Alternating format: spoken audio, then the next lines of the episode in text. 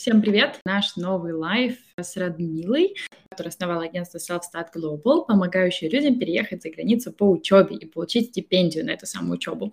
Радмила сама переезжала из Киева в Лондон, э, из Киева в Нью-Йорк, простите, из Нью-Йорка потом еще в Нидерланды, и мы сегодня поспрашиваем ее как о ее личной истории, так и о ее советах для других людей, которые хотят переехать по учебе, думают это сделать в ближайшее время. В данный момент у Радмилы команда, которые помогли за пару лет русскоязычным ребятам получить аж 170 офферов от зачисления в ВУЗ, причем 80% людей получают еще и щедрое финансирование. Поэтому любые вопросы, которые у вас есть о стипендиях, самое время их задать сегодня в эфире. Радмила, давай начнем с твоей истории. А, твоя личная история началась в Киеве, ты переехала в Нью-Йорк, как ты выбирала город, как ты выбирала вуз и профессию, потому что Ух. для многих молодых ребят это такой стресс, что вот это самое основное решение твоей жизни сейчас или никогда, тебе нужно там обязательно сделать эм, какое-то прям решение. Как, как ты подходила к вопросу?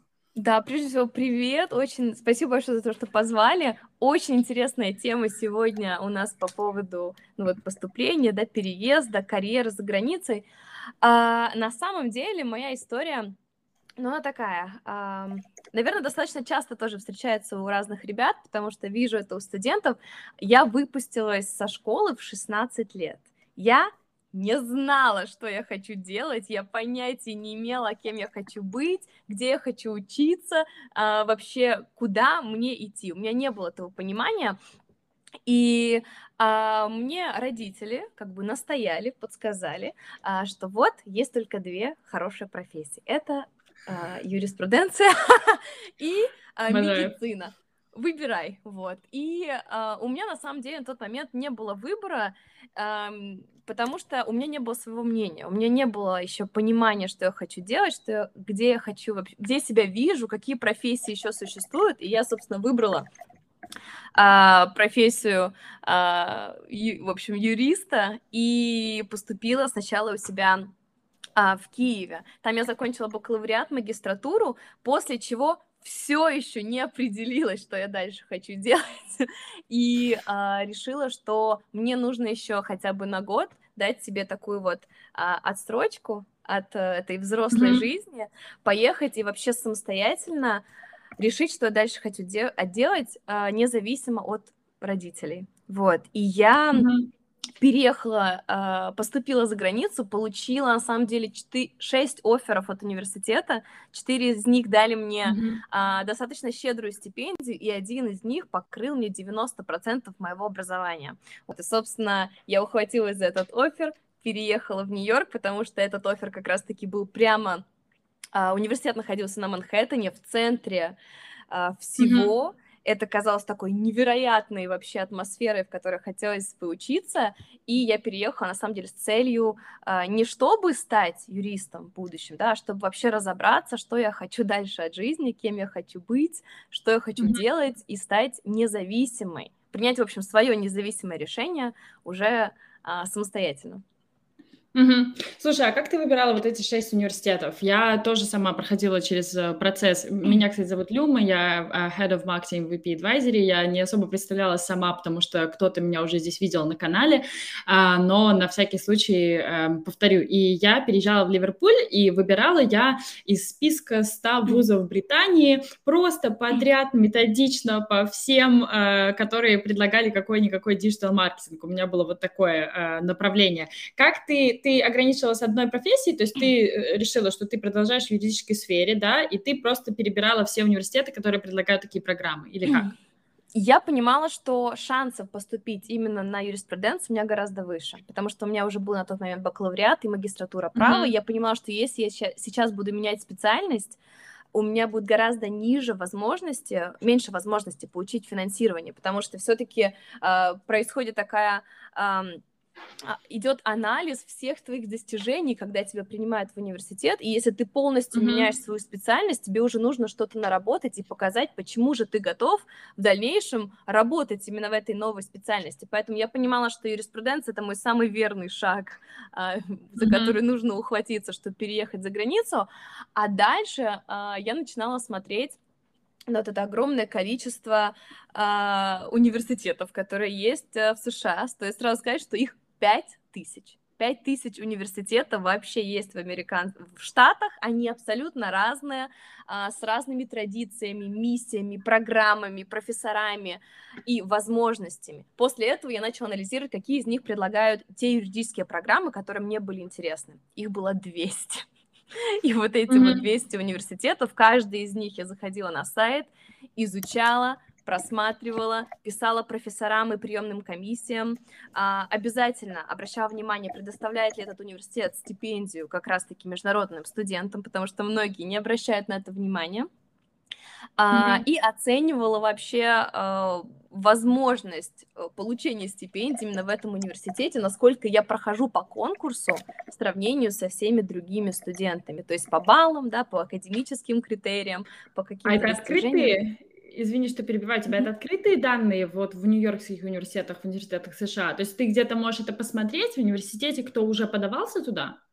Ты можешь посмотреть прежде всего acceptance rate, да, то есть именно э, какое количество студентов они принимают по сравнению со всеми абитуриентами, которые отправляют туда документы. Это показывает mm. конкурентность в этом университете, да, то есть, например, из 100 студентов они принимают 20. Это достаточно такой конкурентный вуз, куда не очень легко поступить. Mm-hmm. Вот если мы говорим про э, Гарвард, да, там, например, 5 студентов из 100 поступает. То есть ты смотришь mm-hmm. на определенный вот этот acceptance rate и оцениваешь уже, а, сколько студентов борется за одно место. После этого также можно найти в интернете данные а, тестов, которые вузы принимают, и ты тоже сразу же понимаешь, проходят ли твои тесты вот в эту категорию, mm-hmm. которую университет хочет. И также ты смотришь на свой академический балл. То есть каждый вуз выставляет свой такой барьер, студентов, которые не принимают. Например, мы принимаем студентов, у которых только пятерки, да, то есть можно посмотреть по академическому уровню. И, соответственно, я подавалась как раз-таки в те университеты, где я понимала, что я прохожу. И вот поэтому mm-hmm. все шесть из шести вузов меня приняли. Вот, то есть я как бы сразу понимала, куда я могу податься mm-hmm. на основе вот академических критериев, баллов и А сколько из них, сколько из них дали стипендию, если ты не против э, ответить? Но э, понятно, что от некоторых, может быть, ты даже не дожидалась предложения, ты как бы получила одно, пошла с ним, и, может быть, от кого-то даже как бы не, не, не дождалась. На самом деле э, это не совсем так, вот э, чего очень многие не знают про поступление mm-hmm. в иностранные университеты, особенно американские университеты, это то, что это э, всегда переговоры. То есть сначала mm-hmm. ты подаешься во все университеты. Вот я подалась в 6 университетов, 4 из них мне ответили и предоставили а, стипендию. С этими mm-hmm. четырьмя университетами я проводила переговоры о повышении. Mm-hmm. То есть я им писала, что а, смотрите, вот другие университеты мне предоставили больше стипендий, чем у вас. А, вот у меня вот есть еще такие дополнительные достижения, пока вот а, я ждала вашего ответа. Mm-hmm я вот еще вот это вот сделала, еще вот это посетила. И на самом деле целый месяц заняло вот это вот ведение переговоров. То есть мне в итоге несколько вузов повысили стипендию изначальную, которую они предоставили, и один из них повысил вот на 50% от того, что он изначально дал, что покрыло 90% моего образования. И без вот такой вот ведения переписки я бы mm. точно не добилась бы а, такой стипендии. Мне кажется, это неотъемлемая часть вообще поступления в иностранные университеты, особенно американские. Круто. Слушай, очень здоровый, здоровский лайфхак. Мы много говорим в нашей работе о том, как важно обсуждать зарплату и условия, в принципе, переезда, особенно если тебе дают офис релокации. То есть, например, в Британии получить повышение в зарплате уже после того, как ты устроился на рабочее место, практически нереально. То есть э, тебе там максимум, ну, 10% за год – это максимальный рост, который можно mm-hmm. ожидать в британской компании внутри, а чаще всего это ниже. Поэтому нужно договариваться о нужной зарплате зарплате сразу, да, с порога, mm-hmm. когда ты только устраиваешься. И мы много говорим о переговорах, но мы никогда не, ну вот я лично никогда не думала с этой точки зрения о вузах. Мне казалось, что это такая большая структура, с которой сложно какие-то вести обсуждения, а, но ты говоришь, что 90% тебе удалось получить, класс. Я на самом деле по Британии, а, возможно, я не пользовалась таким лайфхаком. Из э, тех университетов, в которые поступала, я получила приглашение из пяти. По-моему, это было, ну, все, в которые я подавала, или почти все, может быть, в шесть подавала, из пяти получила предложение. Но меня, знаешь, что запороло в парочке университетов, эм, достаточно крупных, такой средний размер, у них было такое условие, что ты сначала проходишь в университет, и ты эм, платишь там 25% от стоимости программы. Возможно, вы сталкивались с этим в работе, или ты сама как-то mm-hmm. с этим... Э, я сейчас немножко отклоняюсь от нашего хода беседы, потому что я знаю, мы сначала про твою историю хотели поговорить, но мне очень прям интересно. Значит, сначала ты платишь какую-то сумму от стоимости программы, и потом тебе говорят, ты подаешь на стипендию, если ты получил стипендию, то тебе как бы возвращают эти деньги. Но если ты не получил стипендию, тебе эти 25% от стоимости никто не возвращает. Это в двух, наверное, вузах была ситуация. Скажи, это редкая ситуация или вы, в принципе, слышали о таком? На самом деле ни у кого из наших студентов не было такой практики. То есть мы сразу же подаем в те университеты и специально подбираем только те университеты, где нету вот такого вот conditional offer of scholarship, mm-hmm. да, mm-hmm. то есть где, потому что большинство ребят, yeah. которые, с которыми мы работаем, мы как раз-таки работаем с теми, кто не может позволить себе полностью оплатить свое образование, и мы сразу же нацелены на те университеты, которые предоставляют очень щедрые стипендии без э, возможности оплаты, ну, какой-то частичной, да, со своего кармана. Вот, то есть мы даже не рассматриваем такие университеты при работе. Интересно, кстати, я вот даже mm-hmm. э, не работала с такими кейсами, я даже не, не знала, что бывает mm-hmm. вот такое вот. Ну, слушай, ну да, может быть, что в последние, потому что я все-таки поступала сколько, пять лет назад, шесть лет назад, возможно, что сейчас это все-таки менее распространенная практика. Но пока мы говорили о стипендиях, мне, конечно, было интересно поднять этот вопрос. Круто, значит, мы разобрались, как ты выбрала профессию в тот момент. Ты, э, маленькое уточнение, ты до сих пор а, придерживаешься такого мнения, что а, лучше все-таки не менять профессию в последний момент перед поступлением в магистратуру, и лучше идти с теми достижениями, которые у тебя уже наработаны, потому что больше шанс стипендию получить. Или есть люди, которым ты все-таки советуешь э, поменять, решиться на такой шаг? Это очень такой индивидуальный, на самом деле, сложный вопрос. Нету одного mm-hmm. ответа на него. Я исходила из того, что я не знала на тот момент, что еще я могу сделать, да, где еще я могу себя применить. То есть на тот момент я не знала, какие сферы меня интересуют, но я понимала, что это способ для меня uh, переехать и способ для меня получить дальнейшее образование, нетворкинг, да, получить работу. Uh, я потом работала на Уолл-стрит, и вот это вот все, это было для меня получение навыков для дальнейшей работы для построения компании. А, многие наши студенты, с которыми мы работаем, они поступают а, на другие специальности, и мы на самом деле это даже поощряем, если ты действительно знаешь, чем ты хочешь заниматься, если ты действительно знаешь, что тебе интересно, если ты понимаешь, в какой сфере ты хочешь дальше развиваться, и ты понимаешь, как ты можешь использовать свои прошлые достижения, чтобы поступить на новую программу. То есть тот факт, что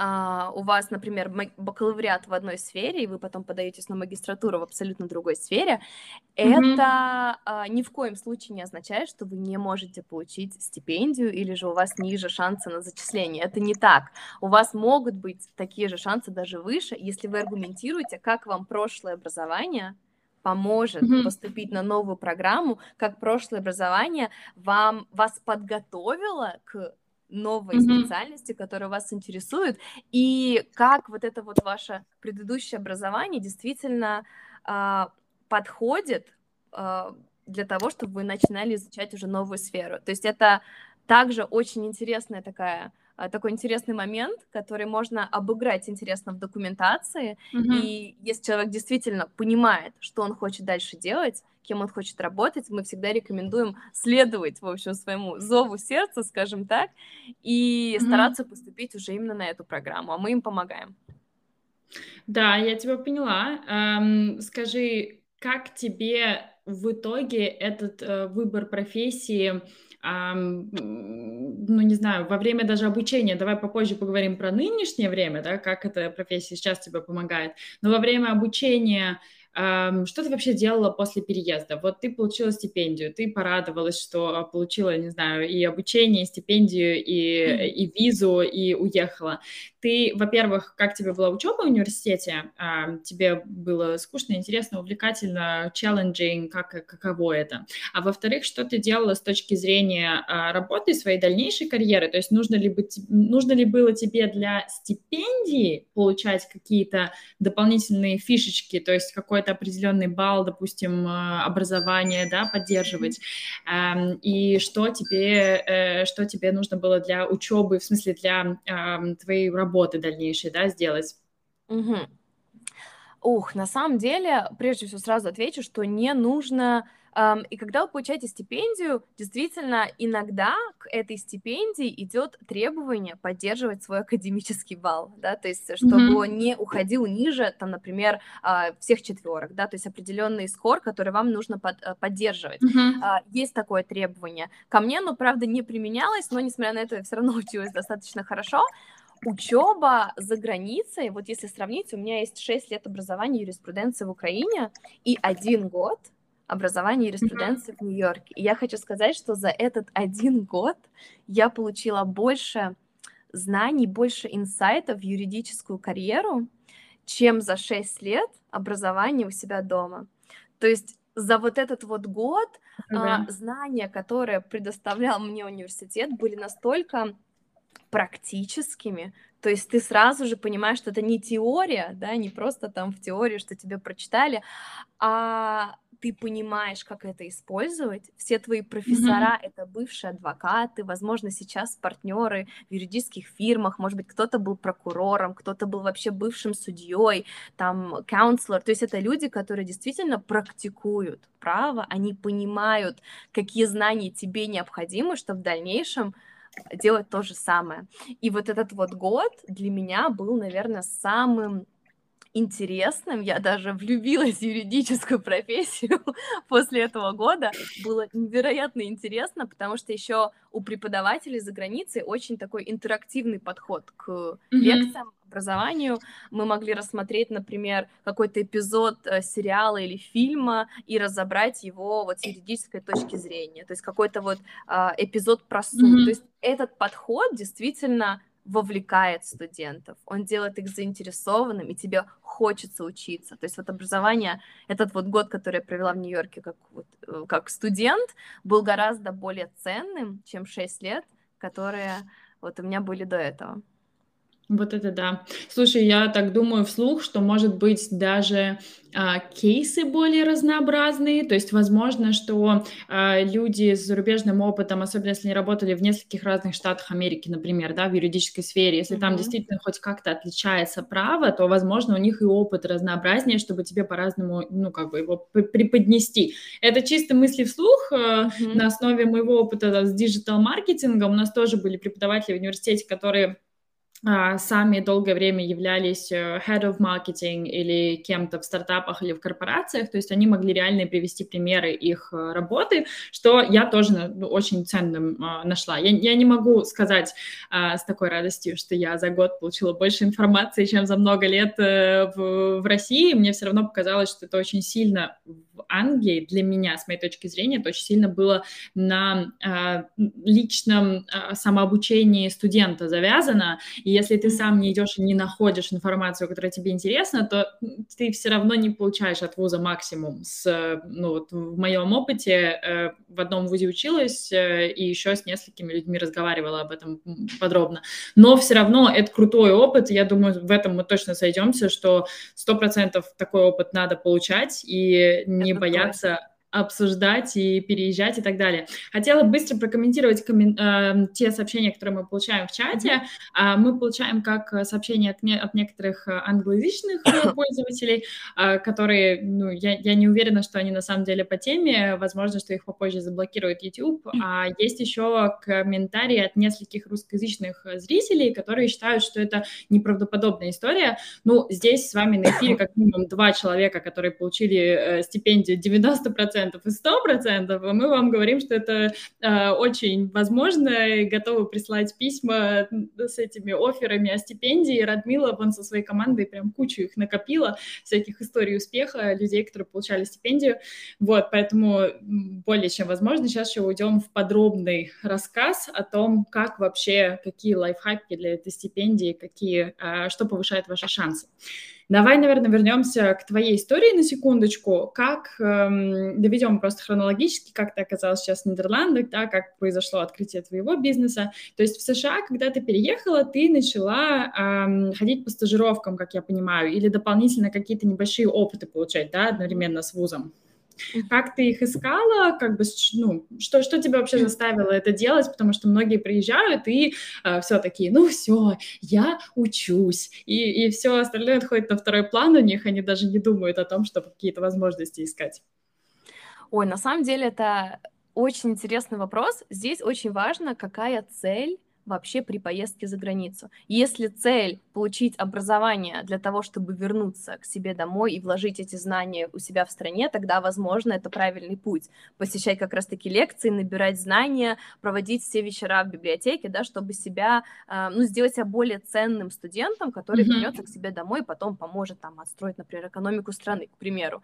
Если же цель остаться в этой стране, или же иммигрировать, получить э, опыт практический, э, работы за границей, возможно, жить э, вообще в другой стране, да, как я потом переехала в Нидерланды, то здесь а, ходить просто на лекции и потом сидеть в библиотеке никак в этом плане не поможет. Поэтому а, здесь mm-hmm. как раз-таки стоит нацеливать полностью все свое внимание, чтобы найти себе стажировку, чтобы найти себе профессоров, которые могут написать вам рекомендательные письма, которые смогут mm-hmm. вас представить там своим партнерам, своим одногруппникам в других э, каких-то юридических компаниях или просто компаниях. То есть здесь тогда совершенно меняется фокус в зависимости от цели. И точно так же у меня была цель как раз-таки получить практический опыт и остаться за границей, пожить, посмотреть, что будет дальше. То есть у меня не было цели сразу же после получения этого образования возвращаться к себе обратно. И я как раз-таки, вот э, правильно ты, Люма, сказала до этого, что все зависит от вот э, есть возможность, да, и вы вот ее берете, вы сами себя обучаете, да, то есть вот на этом строится образование mm-hmm. за границей. Возможностей очень много, но многими, многие студенты ими не пользуются. И я как раз-таки все стажировки, которые были у нас в университете, я на все подавалась, я на все проходила интервью, и я училась всего лишь два семестра, да, только, а, только один год. Mm-hmm. И я в каждом семестре получила по две стажировки. Всего они обычно давали одну, но они делали исключение, чтобы я взяла два, э, две стажировки в один семестр и две в другой, потому что у меня была цель нетворкинг, познакомиться с профессионалами, а, получить какой-то практический опыт, навыки. То есть у меня был а, стаж работы в федеральном суде, а, был стаж работы медиации в гражданском суде у, там, у пар, которые разводились в семейном праве. То есть совершенно такой разный интересный опыт, но благодаря этому опыту у меня потом получилось найти работу и остаться на дополнительный год. То есть как раз-таки mm-hmm. вот эти стажировки, чтобы э, делать вот этот extra effort, да, чтобы получить дополнительную mm-hmm. работу, познакомиться с еще с каким-то профессором, с какими-то людьми, вот это как раз-таки помогает остаться дальше, если это цель студента. Угу. Слушай, э, интересная тема. Э, где баланс и где правильное позиционирование человека в этой ситуации. Сейчас я объясню, что я имею в виду. У нас есть э, такие случаи э, молодых специалистов, которые, допустим, сейчас заканчивают бакалавриат или учатся на магистратуре и пытаются получить работу там в Англии, в тех же Нидерландах, в Германии, эм, которые подаются где угодно, лишь бы дали визу. То есть у них такой uh-huh. подход, эм, типа возьмите меня хоть чем, хоть тушкой, хоть, хоть э, кем угодно, только, пожалуйста, проспонсируйте меня. Все эти люди зависают в своем поиске работы, потому что, я так понимаю, работодатель, во-первых, чувствует, что мотивация не в том, чтобы попасть на конкретную роль в конкретной компании, да, и выполнять эти обязанности, а в том, чтобы где-то остаться. Это, в общем, полностью личная мотивация а, работника, не связанная с конкретной должностью. А во-вторых, потому что, ну, это такое uh, desperate, я даже не знаю, как на русском, отчаянное такое желание куда-то попасть, и, наверное, ну, некий баланс в этом нужен. Вот как ты себя позиционировала? Может, просто на своем личном э, примере ты скажешь, как э, что тебя mm-hmm. драйвило? Вот с каким настроем ты приходила на эти Ух. отборы, на стажировки? У меня э, вот вообще, что меня интересовало в юриспруденции, это вот помощь людям, да, то есть не сидеть за компьютером и заниматься корпоративным правом, просто mm-hmm. это не мое, да, финансовое право, там, банковское.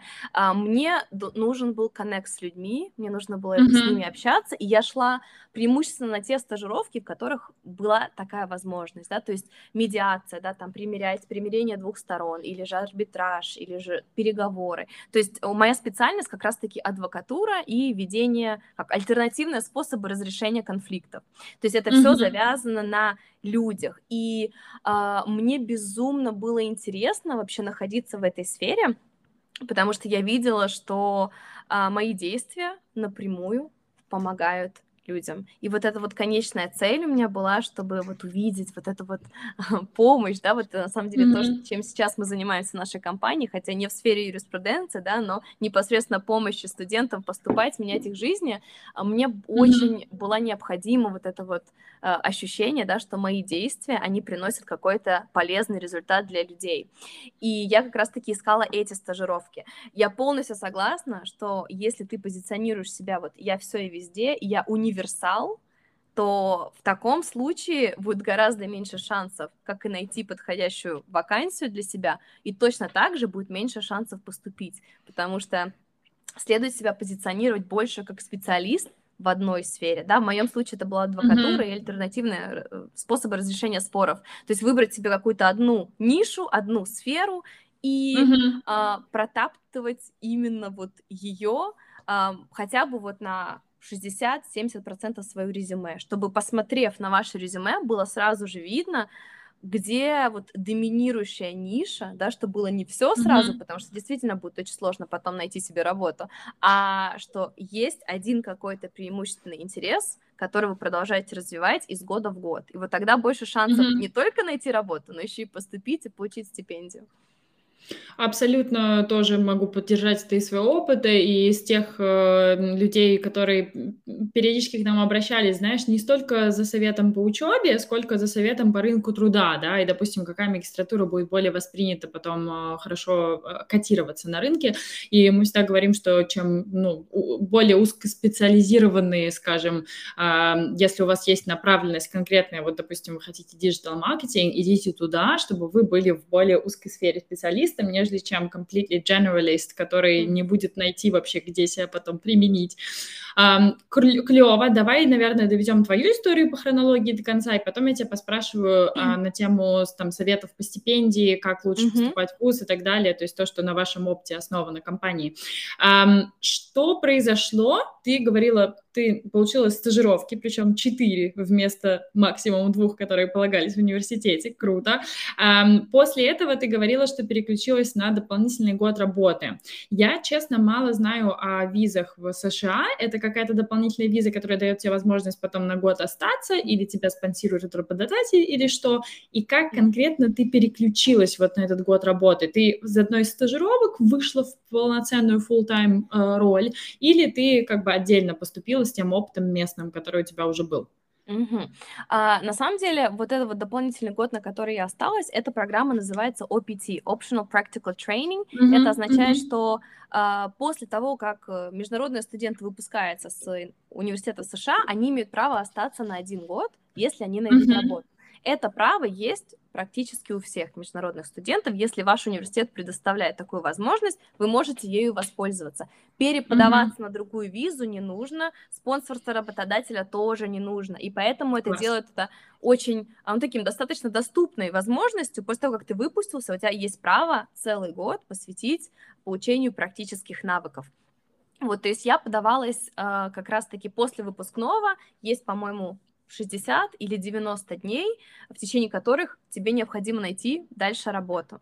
И здесь mm-hmm. как раз-таки мне помогли профессора, с которыми я проходила стажировку, они мне писали рекомендательные, они мне делали э, референсы, чтобы я познакомилась с другими партнерами, и они как раз-таки, ну, юридических фирм, и они мне помогли получить вот первую работу, которая у меня была в Нью-Йорке, в такой э, небольшой юридической компании, где я также могла заниматься э, адвокатурой, собственно, которой я училась. То есть вот именно mm-hmm. благодаря стажировкам, да, нетворкингу с людьми, поскольку они меня уже наблюдали на протяжении стажировок, они могли порекомендовать меня другим людям, и где я уже успешно прошла интервью, и меня наняли. Вот так началась моя одногодовая карьера в Нью-Йорке. Класс. Как, как ты выбрала потом Нидерланды? Вот как получился этот переход, Ух. Э, переезд? Э, понятно, что э, это тоже было по работе, или тебя уже здесь привлекала более конкретно страна, и поэтому ты меньше зависела от выбора работы, больше от выбора, куда, да, в Амстердам поехать? Расскажи. Ой, на самом деле все гораздо проще, чем кажется. Это не работа. Я переехала а, по любви. На самом деле, мой а, на тот момент молодой человек, мы вместе учились в Нью-Йорке, он голландец. Сейчас это мой муж. Mm-hmm. И как раз-таки по окончании вот этого года программы OPT, а, в общем, у всех студентов появляется вопрос – оставаться mm-hmm. и продлевать визу, искать дополнительные способы, да, спонсирования, или же, ну, в общем, каким-то способом оставаться, или же переезжать. И на тот момент я приняла решение, что а, мне можно еще где-то себя попробовать в другой стране. Вот, собственно, mm-hmm. мой на тот момент молодой человек меня убедил попробовать Нидерланды. Mm-hmm. Всеми правдами и неправдами говорю, что хорошая погода, но это не так. Здесь ужасная погода. Вот. И я переехала сюда.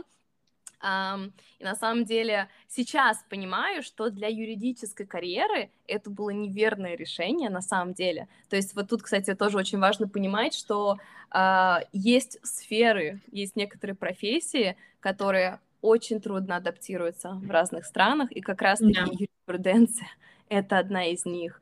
И mm-hmm. переехав и отучившись в Нью-Йорке, у меня появилась mm-hmm. возможность там работать. Но переехав в Нью-Йорк, в Амстердам как раз-таки, а, возможности еще меньше сократились.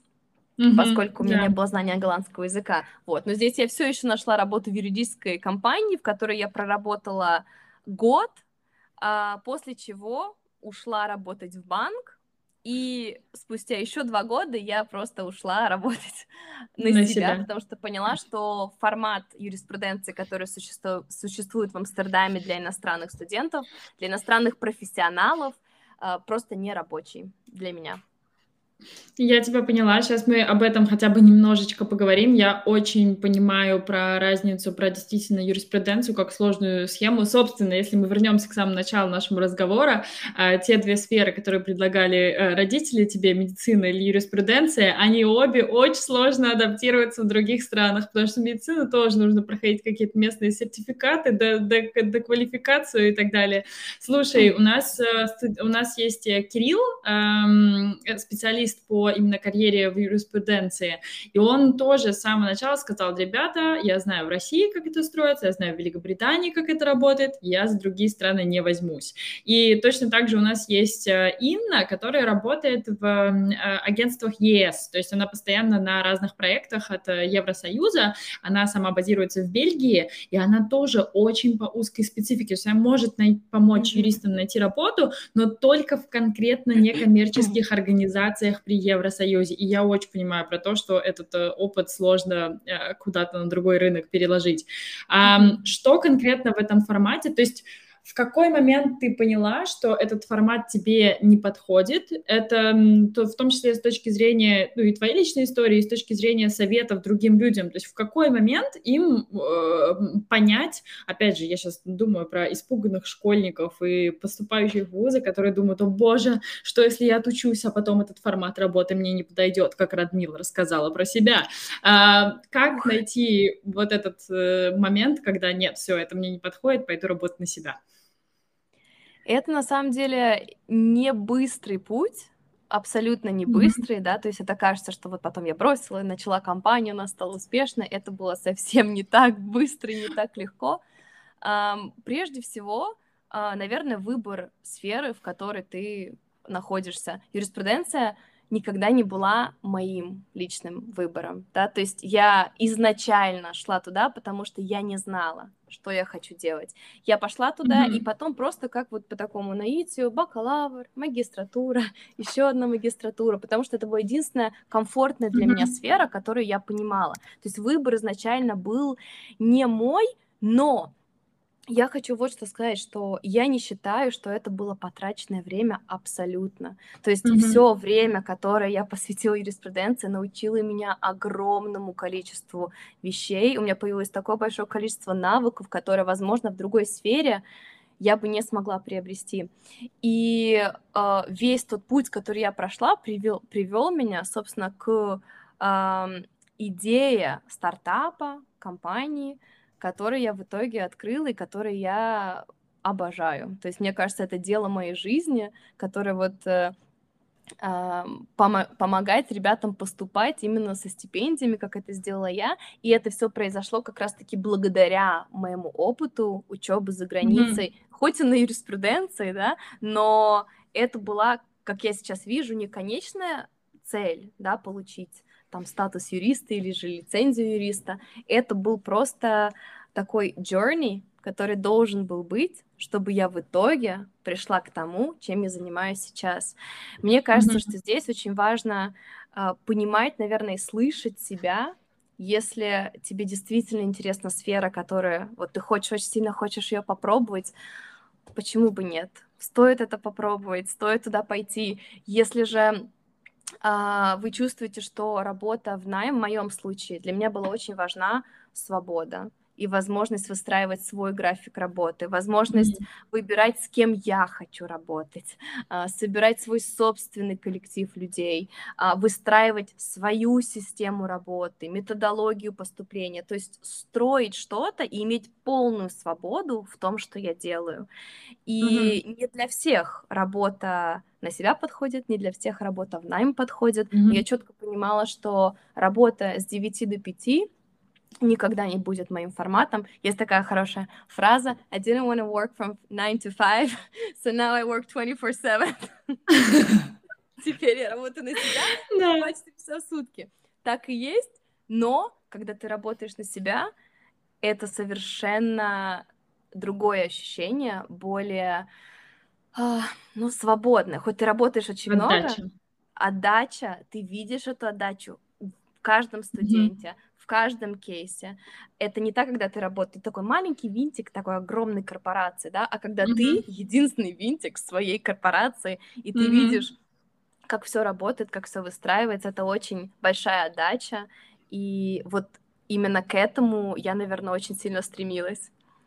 Угу. Слушай, здорово. А, подскажи, пожалуйста, э, мы, кстати, тоже мы все время смеемся с Елизаветой Проселковой, которая основательница EP Advisory, а, когда она уходила из своей, после своей многолетней карьеры рекрутера, хедхантера, она тоже уходила как бы в никуда с мыслью о том, что сейчас она попробует стать карьерным консультантом и помочь нескольким людям. У нее были единичные запросы, они регулярно падали, но был такой стабильный поток, mm-hmm. которым она сможет э, помочь. И э, до сих пор она рассказывает, как она своему мужу говорила, ну, я более свободный график у меня будет, у меня будет там, ну, пара часов занятости, и, и все. И сейчас просто до сих пор смеемся над этим. И муж, который у нее еще раньше ушел в стартапы, и э, просто усмехнулся на эту, на эту фразу и ничего не сказал. Эм, то есть ты говоришь о том, что отдача однозначно больше, свободы больше. У нас, кстати, есть интересный вопрос, э, сколько времени нужно на построение личного бренда, мы вернемся к нему.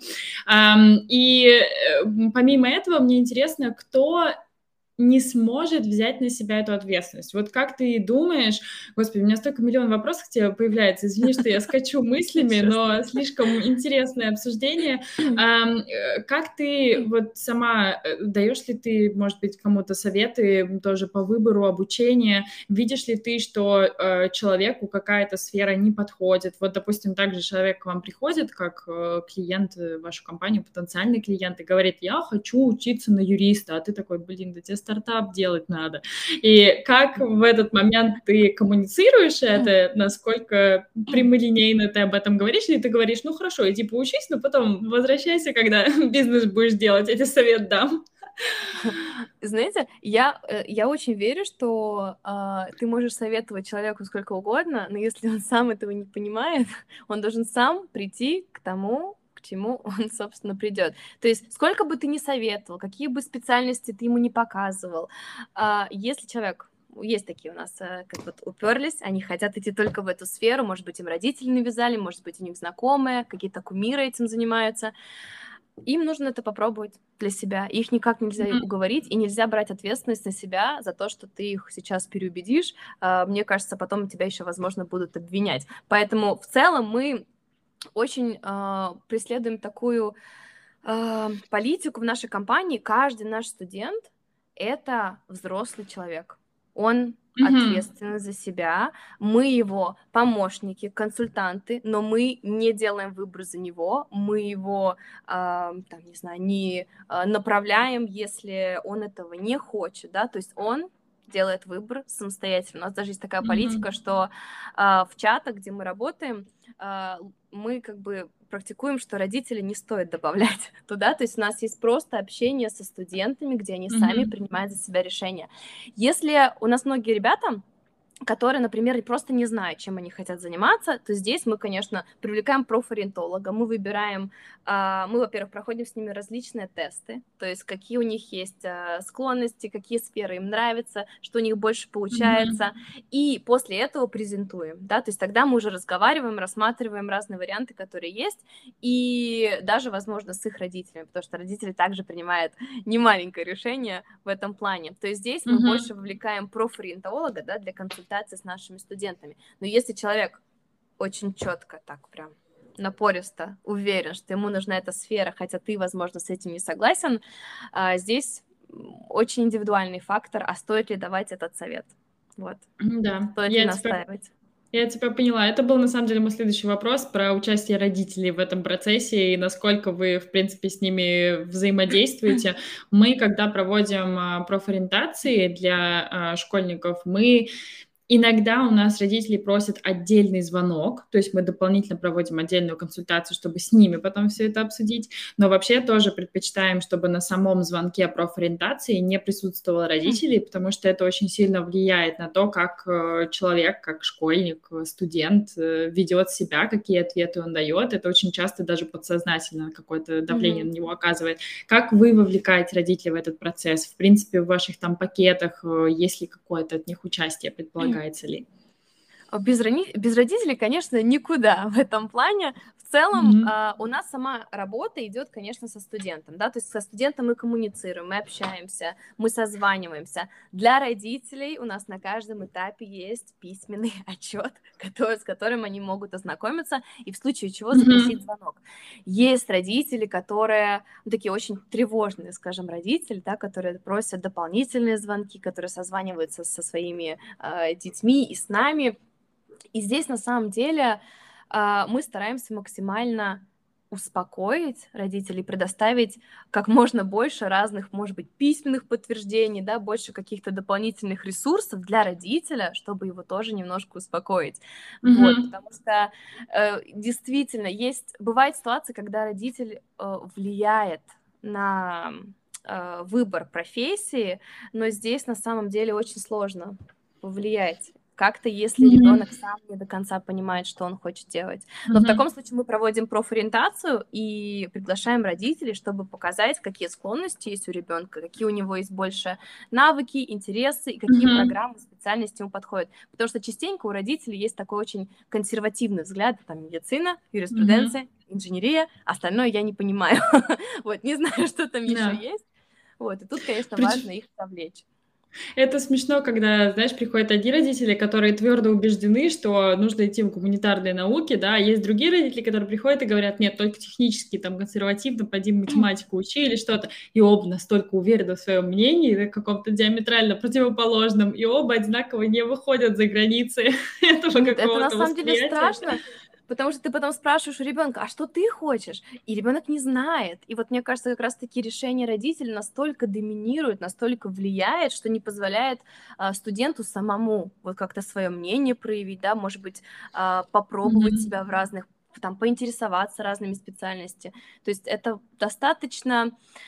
А, ну, поскольку я сама прошла через эту ситуацию, со своими родителями, да, которые за меня все выбирали, я даже не знала, что я хочу делать, поэтому, если есть возможность, дайте свободу, немножко, хотя бы чуть-чуть свободы а, ребенку mm-hmm. для определения, что он хочет делать, потому что пройдет 7 лет, он сменит сферу своей деятельности, все равно уйдет туда, куда он бы, может быть, изначально mm-hmm. пошел, вот, потому что им стоит выбрать самостоятельно хотя бы, ну, хотя бы немножко. Да, Здорово, классный совет. Слушай, я тоже, мое первое образование HR, не имела ничего общего с маркетингом, и тоже было выбрано родителями. А, иди работай с людьми, кусок хлеба всегда получишь, но в конечном итоге я в EP Advisory, да, я в EP Advisory, э, который занимается карьерным консультированием, собственно, мой бэкграунд в HR тут тоже сыграл позитивную роль, поэтому а, если так немножко позитива, положительных моментов в это, направить, э, в это добавить, я полностью согласна с тем, что не бывает полностью зря потраченного времени. То есть то, что ты сделаешь во время своего образования, оно так или иначе тебе в дальнейшем будет полезно. И ты, может, иногда даже не, не знаешь до конца, а, в какой момент это окажется полезным. Но главное вовремя сделать этот поворот. Уже не насиловать себя на восьмой год, на десятый год, на пятнадцатый, а уже потом а, подумать о смене карьеры и какой, какой-то альтернативный вариант найти. Хорошо. А, давай мы быстро пройдемся по нескольким вопросам, которые нам задавали, и потом э, у нас уже 46 минут идет наш эфир, и минут 10, наверное, поговорим про то, как, собственно, поступать в ВУЗ, как mm-hmm. получать стипендии, какие-то твои советы, да. Вопросы были такие. В какие месяцы иностранные университеты принимают заявки от студентов, и сколько занимает процесс подачи от заявления до э, зачисления? Угу. На самом деле есть э, два главных дедлайна подачи э, заявок в университеты. Есть осенний семестр, а есть весенний семестр. И очень многие университеты, особенно если мы говорим про американские университеты, принимают на оба семестра. Но mm-hmm. мы рекомендуем обычно подаваться как раз-таки на осенний семестр, поскольку бюджет а, который выделяется для международных студентов, он гораздо больше, и количество студентов, которые они принимают в осенний семестр, он также больше.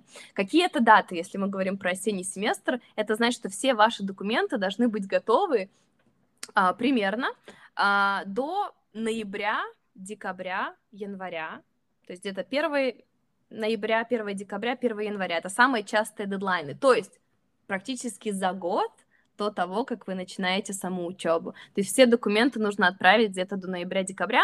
А, mm-hmm. И как только вы отправляете, у вас будет, наверное, где-то два месяца примерно, пока вы не узнаете о том, зачислили а, вас и выдали ли вам стипендию. Вот, то есть, грубо говоря, а, за год вы подаете документацию, да, то есть mm-hmm. не так, как в наших странах, да, например, там за месяц, за два, вот, совсем другая, yeah. другая система, и подготовка к подаче документов также может длиться э, год и даже полтора, чтобы все полностью mm-hmm. подготовить. Да, я тебя поняла. Следующий еще был вопрос про твое обучение. Человек очень не верил в ситуацию и спросил, сколько стоил э, год обучения и, ну, э, какой был размер стипендии. В принципе, мы ответили про размер стипендии, что это было 90%. Если mm-hmm. ты хочешь пошерить примерные цифры стоимости обучения в Америке, ам, там в Британии это одно из самых дорогих. Э, думаю, что в Америке тоже это будет недешево. В Европе в принципе, можно найти бесплатные варианты или почти бесплатные варианты, а, особенно на магистратуру. Подскажи, mm что со стоимостью? США, на самом деле, я бы даже сказала, еще дороже, чем в Великобритании. То есть образование действительно mm-hmm. очень дорогое, и за счет этого без стипендии очень тяжело покрыть себе стоимость своего образования. А, если мы говорим в среднем, а, университеты стоят где-то 40-50 тысяч долларов только образование, да, то есть один год образования. Если мы говорим про бакалавриат, ну, собственно, это 200 тысяч за 4 года да, посмотреть так вот на сумму, это невероятные суммы, и, конечно, вот за счет стипендии можно покрыть 80, 90, 100%, даже если у нас студенты, которые полностью покрывают стоимость своего образования. А если мы говорим про проживание, да, стоит еще не забывать, что есть сумма отдельная, сверху суммы образования, да, которая идет сверху, и здесь mm-hmm. очень зависит от штата, и стоит рассчитывать хотя бы, э, я бы сказала, тысячу долларов в месяц, я бы рекомендовала вот как минимально даже, чтобы было на всякий случай для каждого студента. Угу. Да, я тебя поняла. А по Европе, ну, по Британии могу сказать, что такие цифры тоже могут встретиться, но скорее в топовых университетах, да, такая примерно сумма за магистратуру. А в моем вузе, который был в Ливерпуле, он в 50 э, лучших вузах Британии, но он не в топовых, э, и там год магистратуры стоил 12 тысяч фунтов, если я не ошибаюсь. То есть, э, в mm-hmm. принципе, был, были, ну, более человеческие суммы, хотя все равно это более миллиона, если в рублях, и это все равно много для людей, конечно же, поэтому эм, полная стипендия мне очень помогла. Я никаким образом не смогла бы заплатить эту сумму сама.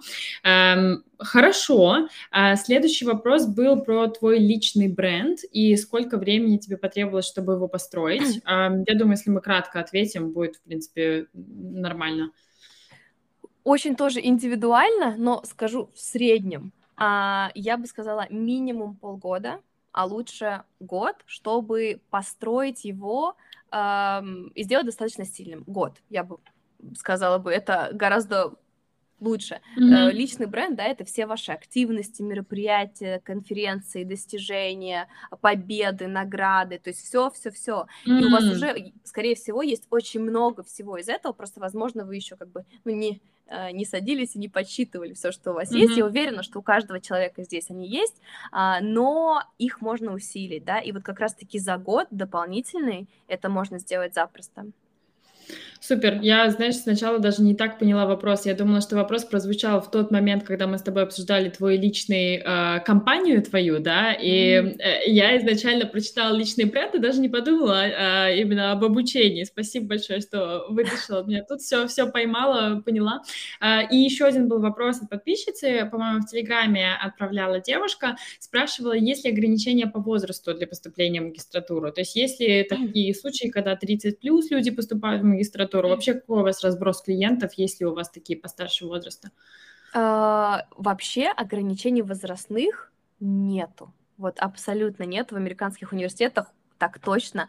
Университеты даже, вот когда я училась, у нас были студенты и 42 года, и 45 лет. То есть на магистратуру поступают студенты, которые уже очень э, взрослые, очень э, как бы самостоятельные, и они уверены в том, для чего им нужна эта магистратура, да, вот именно вот эта вот узкая специализированная ниша, в которую они сейчас идут, то есть они уже туда идут не просто для получения дополнительного образования, а для получения как раз-таки недостающих знаний, которые им нужны в работе.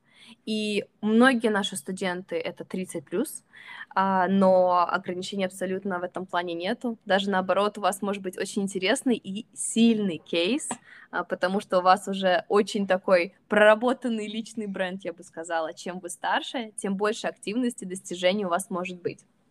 Угу. Здорово, очень э, много, ну как сказать, э, да, многообещающее и, думаю, поддерживающее прозвучит для людей, потому что мы тоже встречаемся с такими кейсами, и с точки зрения поиска работы мы всегда советуем людям не менять страну и сферу одновременно. То есть, когда ты переезжаешь в другую страну, и ты одновременно с этим пытаешься сменить карьерное направление, это катастрофа. И как раз в эти моменты люди часто обращаются к магистратурам и любым другим возможностям переезда по учебе.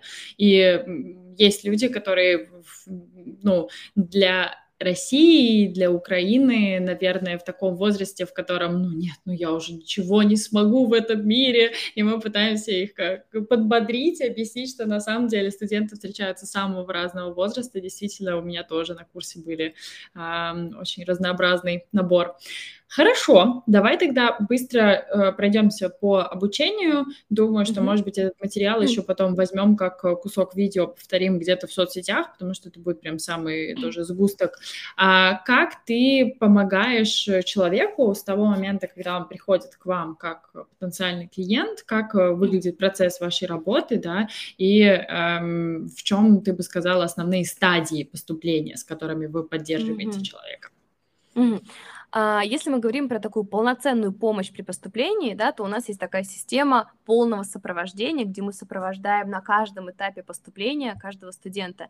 И самый mm-hmm. первый этап, с которого мы начинаем, это, конечно же, оценка шансов. То есть какие есть mm-hmm. шансы на данный момент с тем, что уже сейчас есть, чтобы поступить и получить mm-hmm. стипендию. Мы всегда как раз-таки разбираем именно с целью получения стипендии, да, то есть мы всегда оцениваем шансы не просто как поступить, потому что э, это многие могут сделать самостоятельно, да. Здесь самое главное понимать, как поступить так, mm-hmm. чтобы получить стипендию.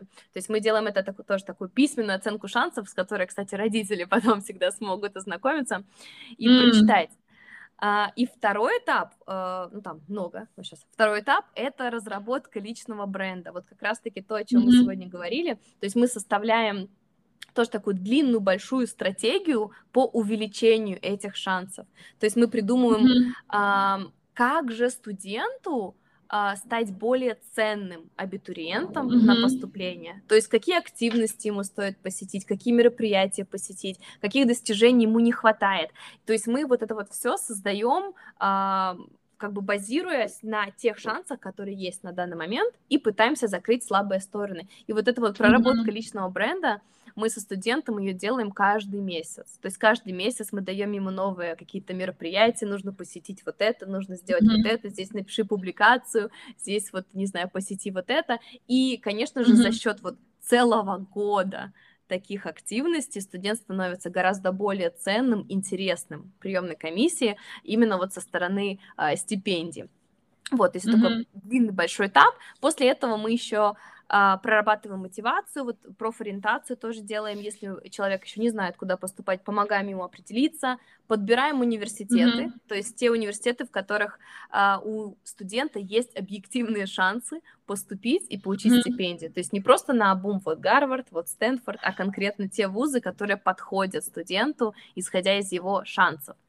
После чего начинаем подготовку самой документации, да, то есть это такая, наверное, самая длинная такая большая mm-hmm. часть работы, которая может тянуться и 3-4 месяца, потому что mm-hmm. ты сама поступала, ты знаешь, что это такое, собрать все эти документы, написать все документы, перепроверить, переписать, потому что уже не нравится что-то, что ты там написал неделю назад, Mm-hmm. Вот, помогаем абсолютно а, с каждым документом и а, отправляем документацию. И самый, наверное, последний этап нашего а, сотрудничества со студентом это помощь в ведении а, корреспонденции о повышении стипендии. То же самое, что я делала для себя, как mm-hmm. я смогла получить дополнительную стипендию из-за просто ведения переписки, переговоров с университетами, помогаем каждому студенту выбить еще дополнительную стоимость, пока не услышим «нет». То есть ведем переговоры, пока не будет слова «нет». Вот. До победного. Да, Все, я, я тебя поняла, очень здорово. Слушай, да, это, это, это всегда та работа по подготовке документации, которую недооцениваешь по времени. Ты всегда думаешь, что она занимает э, три недельки, пару месяцев, стабильно дольше. Причем как, на, как в университеты, так и, в принципе, на работу. Если, допустим, подаваться в какие-то корпорации, нужно заполнять миллион форм, писать сопроводительное письмо и так далее, тоже недооцениваешь время.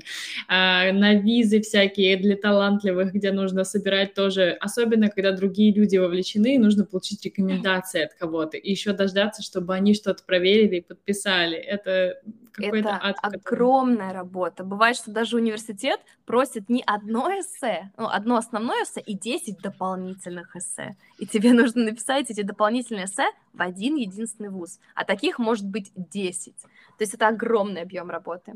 Огромный. Да. Поэтому нужно заранее начинать.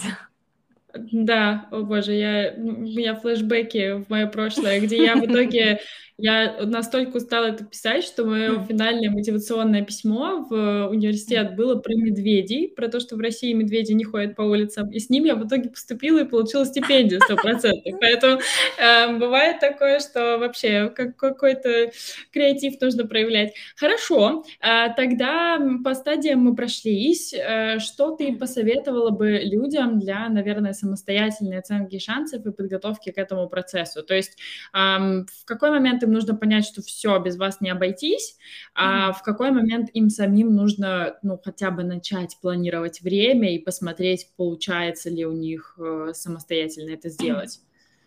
Я так скажу. А, нету ничего, что невозможно сделать самостоятельно. Возможно.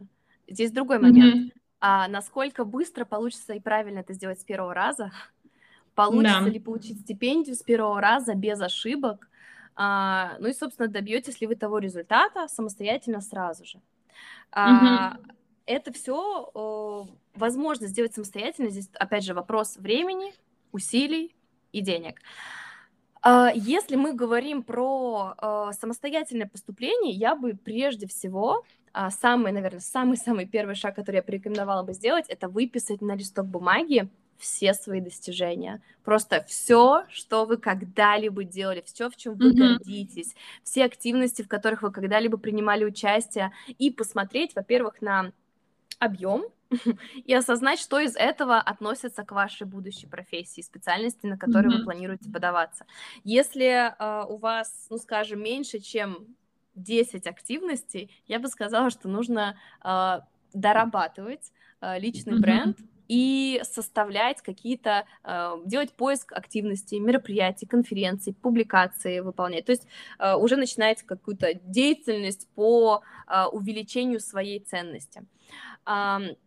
Также очень важно начинать заранее, то есть хотя бы за год. Да? Если мы говорим про поступление на 23 год, в июне это, ну, мы уже, скажем, полгода пропустили за этот год, то есть mm-hmm. нужно форсированно очень э, начинать подготовку, а на 24 год я бы уже сейчас бы начала подготовку. И это даст вам гораздо больше фору, чем если вы начнете в январе следующего года. И по тайм-менеджменту, наверное, что посоветую, это то, что не оставляйте все на последние три месяца, на последние полгода. Я бы вот что сказала. Каждую неделю каждый день у вас должна хотя бы быть одна маленькая цель, которую вы делаете по направлению к вот этой глобальной цели поступления. То есть хотя бы один маленький вопрос посмотреть в интернете. За эту неделю, например, у вас нужно сделать вот такую вот активность. За этот месяц вы должны написать вот такую вот публикацию. А в следующем месяце вы должны там создать свою инициативу. То есть каждый месяц и каждую неделю у вас должна быть какая-то цель, которая поможет вам в итоге поступить, да, то есть не что-то совершенно, что не будет влиять на ваше поступление, mm-hmm. а работать по направлению к своей цели еженедельно. То есть mm-hmm. только так, только так, и то. Еще очень много других факторов, но мы, конечно, не успеем про них поговорить, mm-hmm. но хотя бы начать с этого. Тут у меня возникает два вопроса. Я думаю, что мы, в принципе, можем и закончить с ними. Но, значит, один вопрос — это вера в себя, как, как убедиться, что у тебя всегда эта самоподдержка есть? Как убедиться, что ты не зря все эти усилия да, вкладываешь? И второй вопрос э, про поступление со второй попытки. То есть даже если тебе один раз говорят «нет», я видела, у вас были кейсы ребят, которые в итоге после второй попытки на следующий год переезжали. Я тоже переезжала не с первой попытки и получала стипендию. Поэтому интересно, как вот ты в этом случае... Ну, я так понимаю, что вторая, возможность второй попытки, третьей попытки, четвертой попытки, это тоже в какой-то степени аргумент, да, ты даже когда всю эту работу проделываешь, ты ее всегда делаешь не зря, ты можешь использовать для работы, ты можешь использовать для следующего поступления, то есть даже в самом крайнем случае катастрофы не случилось, это все было не, не впустую. Но как вы поддерживаете людей, мотивируете их на всем этом пути, а, убеждаете их, что все возможно? Вообще вопрос веры в себя Ой, очень, э, такой сложный, индивидуальный, потому что очень многие ребята выгорают в процессе поступления, даже несмотря на то, что они очень этого хотят, но, например, не справляются с объемом задачи. Ам, я бы сказала бы, наверное, так: помнить и где-то вот себе расставить напоминание, для чего вы это делаете, для чего вы туда идете, зачем вам вообще нужно поступление. Я мотивировала себя наверное, фотографиями Нью-Йорка, в котором я мечтала побывать, никогда там не была. Мне хотелось быть частью этой вот, этого мегаполиса, почувствовать эту энергию жизни. Мне хотелось э, стать независимой от родителей, переехать и начать новую жизнь. И я горела этой идеей, помнила mm-hmm. об этом каждый день и, конечно, расставляла множество разных напоминаний об этом вокруг своей mm-hmm. своей комнаты, а, очень важно помнить, для чего если вы теряете из виду, для чего вы это делаете, мотивация пропадает. То есть э, стоит как можно чаще себе это напоминать. И по поводу э, шанса второго, третьего, четвертого, если честно, каждый раз, когда вы подаетесь, мне кажется, это только усиливает вашу заявку. То есть с каждого mm-hmm. раза вы становитесь более ценным, как бы это ни странно звучало, но у вас появляется больше ценности для университета, потому что вы действительно этого настолько хотите, что вы уже второй год подряд пытаетесь дойти до этой цели, или mm-hmm. же третий год, или же четвертый. И я считаю, что здесь нет ничего постыдного в том, что это не с первого раза. Вы можете даже университету об этом писать и говорить, что вы подавались в прошлом году, и вы продолжаете mm-hmm. подаваться, потому что вы серьезно настроены. Это ваша глобальная цель, и вы не будете останавливаться, независимо от того, что вам первый раз сказали нет. Вы продолжаете mm-hmm. идти. И даже отказ можно интересно инкорпорировать свою документацию и показать, что это вас ни в коем случае не остановило, и даже ваш личный бренд вы начали прорабатывать еще сильнее. Это дополнительный год для усиления собственного личного бренда. Mm-hmm. То есть дополнительный год, который поможет значительно, если ваша цель получить стипендию, да, и вы можете тогда mm-hmm. больше мероприятий, больше всего наработать. Поэтому если вы с первого раза не поступили, не отчаивайтесь. Очень много студентов не поступают с первого раза. Это наоборот означает, что вам следует попробовать еще раз, и у вас будет еще больше возможностей показать себя приемной комиссии. Угу. Здорово. Я пытаюсь вспомнить, о ком из известных актеров э, была история, что человек семь раз поступал в, в ВУЗ на актерское, причем в какой-то из очень высококонкурентных, типа в ГИКа, э, и все-таки с какого-то восьмой попытки смог поступить, и в итоге стал очень популярным э, актером. Э, не помню фамилию, к сожалению, но да, действительно, после одной попытки жизнь точно не заканчивается. Хорошо, я сделаю финальное просто объявление, что мы сегодня говорили с с Радмилой. Радмила эм, основательница компании Self-Start Global, которая помогает людям э, переехать через учебу.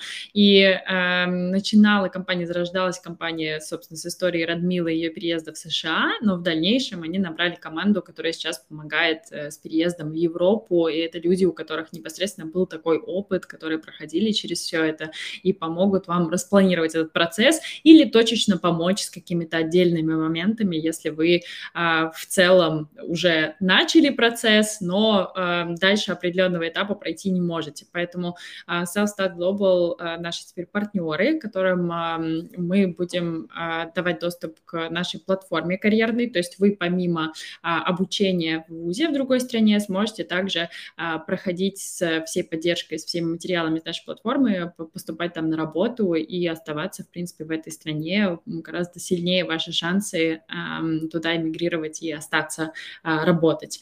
Я очень благодарна тебе, Радмил, за, за интервью. Я думаю, что мы это обязательно еще повторим, возможно, повторим в Инстаграме в каком-то формате для того, чтобы еще какую-то аудиторию да, ответить на вопросы. Нам, в принципе, присылали вопросы, а, но мы их все вроде покрыли нашими историями, многочисленными вопросами, ответвлениями. А, спасибо тебе большое за время. Спасибо большое за приглашение. Очень интересные вопросы сегодня обсудили. Надеюсь, было полезно. И с удовольствием повторим еще раз.